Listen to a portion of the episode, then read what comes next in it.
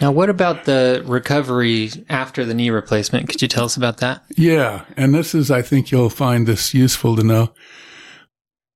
When you get done, it's easy to replace your knees. There's an old joke. All you have to do is go to sleep. the real problem is once your knees are replaced, you're going to have to go through three to six months of physical therapy because your legs have been really traumatized and you're going to have to learn to get full leg function again or leg function to bend your legs appropriately.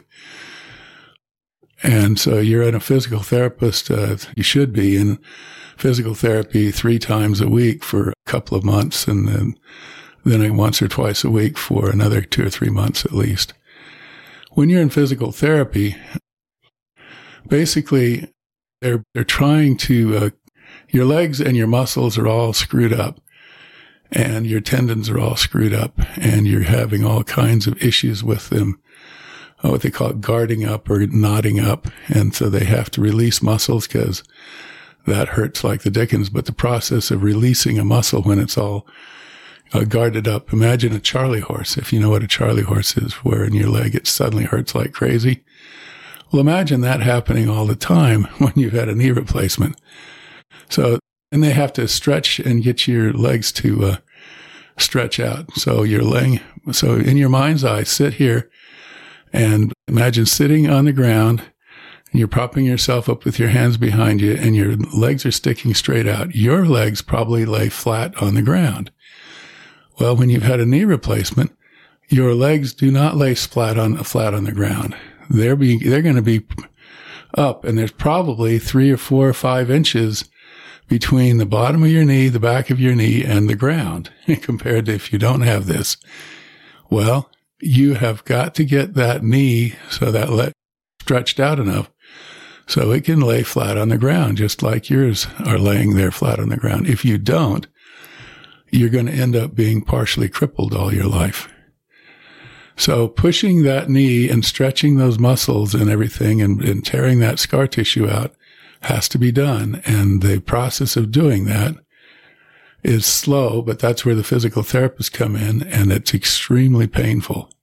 What was a, like a typical visit to the physical therapist like for you? Um, yeah. And just before I describe that, the other, so they not only have to get your legs to lay flat, but you also have to be able to bend your knee. So typically after your knee surgery, you cannot bend your knee more than 45, 50 degrees. You can't get it to 90 or 100 degrees easily without a lot of pain. Mm.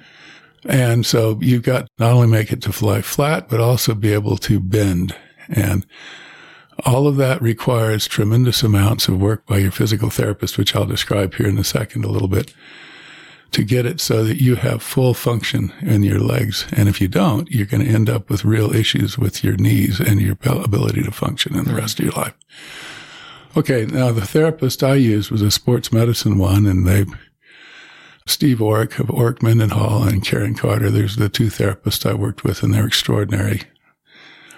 Uh, bottom line is you come in, you're going to, they start off by putting electrical devices on your legs at various points, the top of a muscle and where it attaches and at the bottom of the muscle. And they're going to send electricity through those muscles for about 10 minutes. This is all to relax them.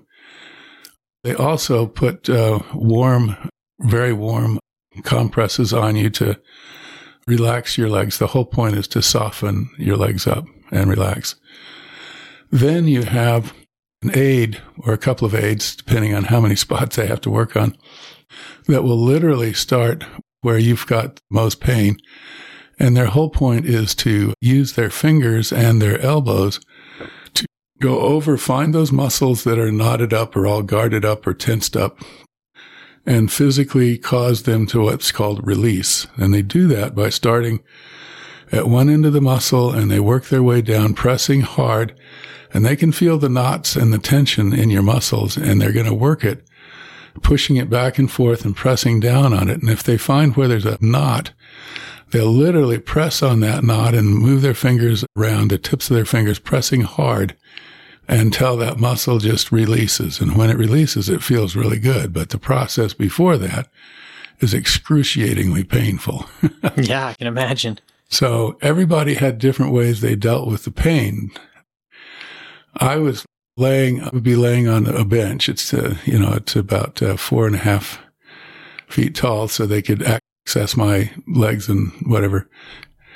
And since they're working on my legs one at a time, I would usually have one leg hanging off to the side of the bench. And the more they work on it, I'd swing my other leg because that was just a way to try to distract myself from the pain. But other people had different uh, ways. I remember one of the patients would sing.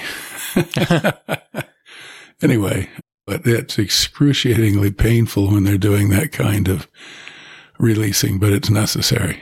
Yeah. And after that, you would then go do exercises. They had a series of different exercises for you to do. An example of one of them is you sit on a stationary bike and then you would have to pedal and you would think, so what's the big deal? When you're trying to put your, get your legs that are, won't extend and won't flatten out all the way as you, as you ride that bike, that's very painful to make that your leg do that, but that's an example of an, an, exercise as well as other stretching exercises you would do. Yeah. And then how long did it take before you were skiing again? My second knee replacement was in first week, second week, I can't remember. I think first week of August. And I was skiing in January, the following January, about five months later. Okay. That seems, that I don't know, that seems that, fast. That was fast. Obviously, I wasn't out there hitting it hard and skiing bumps, but. Yeah. What was the first day or the, you know, going back to skiing like? Well, it was interesting. I think I was at Brighton, but I could have been at Alta. I'm trying to remember now. I think it's something you block out. I was very nervous. I certainly knew how to ski. My therapist said, you can do it, but you've got to stay on the greens and maybe an easy blue. Mm-hmm. And so I obeyed that, but uh, I was very nervous, but I was shocked. I actually was able to, it was really, felt really good. So, and I'd had so much pain before, relatively speaking, that the bottom line is I said, oh, well, you know, there's a little soreness, but who cares? awesome. A couple of weird consequences of uh, replacing your needs. And I think this is more so when you replace both, if just instead of one. They cut a lot of nerves and they, some of the nerves never grow back fully. And so you feel like occasionally like you're even though you're standing on both feet and they're all solid on the ground, it feels like you're standing there, like underneath your feet, that your feet are actually moving and rolling around a little weird. Hmm. I don't know how to describe that. I've gotten used to it, but it, it definitely is strange to be standing there and feeling your feet moving back and forth.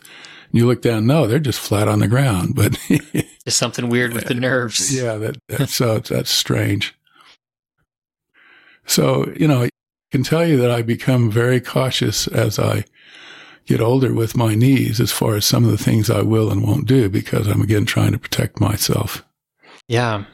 And you said that the doctors would say people had wished they had gotten a knee replacement a year earlier. Is that is that the case for you too? It really was. I wish it had been two or three years earlier. And of course, it's it's so terrifying the notion of knee replacement because they whack your, they literally amputate your leg and except for some of the flesh and some of the muscles hanging on there. One of the other concerns I had, which I'd read about was, and it's a real concern is you absolutely can have infections during that period in the knee area.